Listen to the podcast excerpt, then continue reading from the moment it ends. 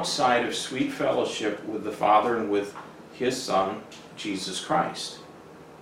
If you're walking in darkness, you, you're not in good fellowship with God. And no one can have sweet fellowship with Christ if they're apart from being in good fellowship with the body of Christ, which is the local church. I'm not saying that, you know, there won't be, you know, we, we all have had toothaches, right? We, we've all had a miserable toothache. Uh, and then what you got to do, you got to get that problem resolved. You have to get it taken care of. Well, I remember one time years ago, I had a, a wisdom tooth. Oh, it hurt so bad. It hurt so bad.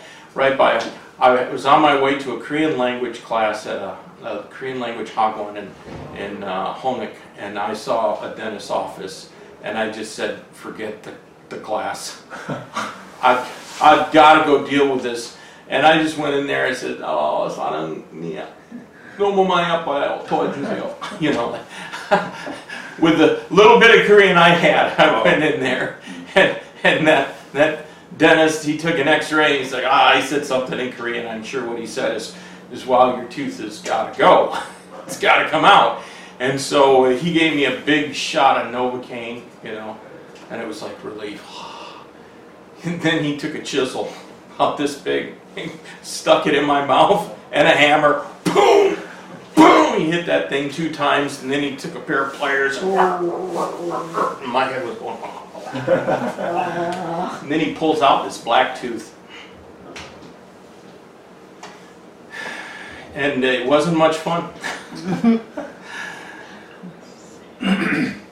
but but once once it was dealt with, I had I had relief, and the pain was gone, and I felt good. So do you have had the insurance here? Uh, no, I didn't have insurance here, not for dental at that time. I didn't even have medical insurance then. I just, but it, you know, it's a lot cheaper than America. so, so, yeah. You know, we can't have the good fellowship if we're walking in darkness, and if we're if we are entertaining sin in our life, and you know we know it's wrong that fellowship is, is affected. It's affected. So, the greatest commandment love God and love our brothers. And, and when we cease behaving like we are strong, then we're no longer going to feel like overcomers it's inevitably because we have begun to love the world. Now, do you know what little children are? John says, I write unto you, little children. Children are dependent, they're like sheep. they're sheltered from worry about things like taxes and adult responsibilities and so forth, and, and theirs is more of a, a carefree life than their parents have. But young men have the physical vitality and enough maturity to be responsible for themselves, and fathers are old men, while they may have lost some of their former vitality or at least the suppleness in their knees. Uh, they, they, uh, they know more because of their greater experience and wisdom.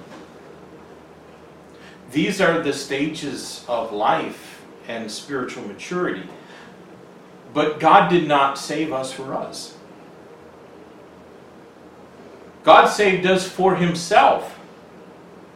And His ex- expectation is for us to love Him and to love our brethren and not to love the world. The world is all that seeks to distract us from loving God. And it and, and from loving our brother. The competition for the right use of our love includes fleshly lusts, the lust of the flesh, covetous appetites, lust of the eyes, and prideful ambitions, the pride of life. If anyone loves the world, it exposes him for what he really is, despite his protests otherwise. No man, Jesus said in Matthew 6:24, no man can serve two masters, right? He'll either love the one and hate the other. So the love of money is, is the primary proof of a love for the world. And how we use our money reveals whether we love God and the brethren or whether we love the world.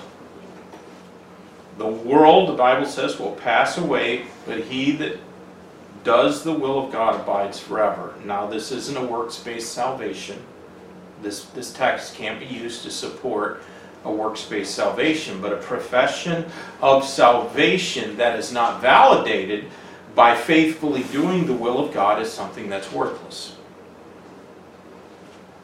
And we probably all heard that little poem, only one life will soon be past, only what's done for Christ will last. And so uh, that's, that's what John is teaching in these three verses. And uh, we are out of time, and so we're going to go ahead and, and close in prayer and get ready for our service this morning.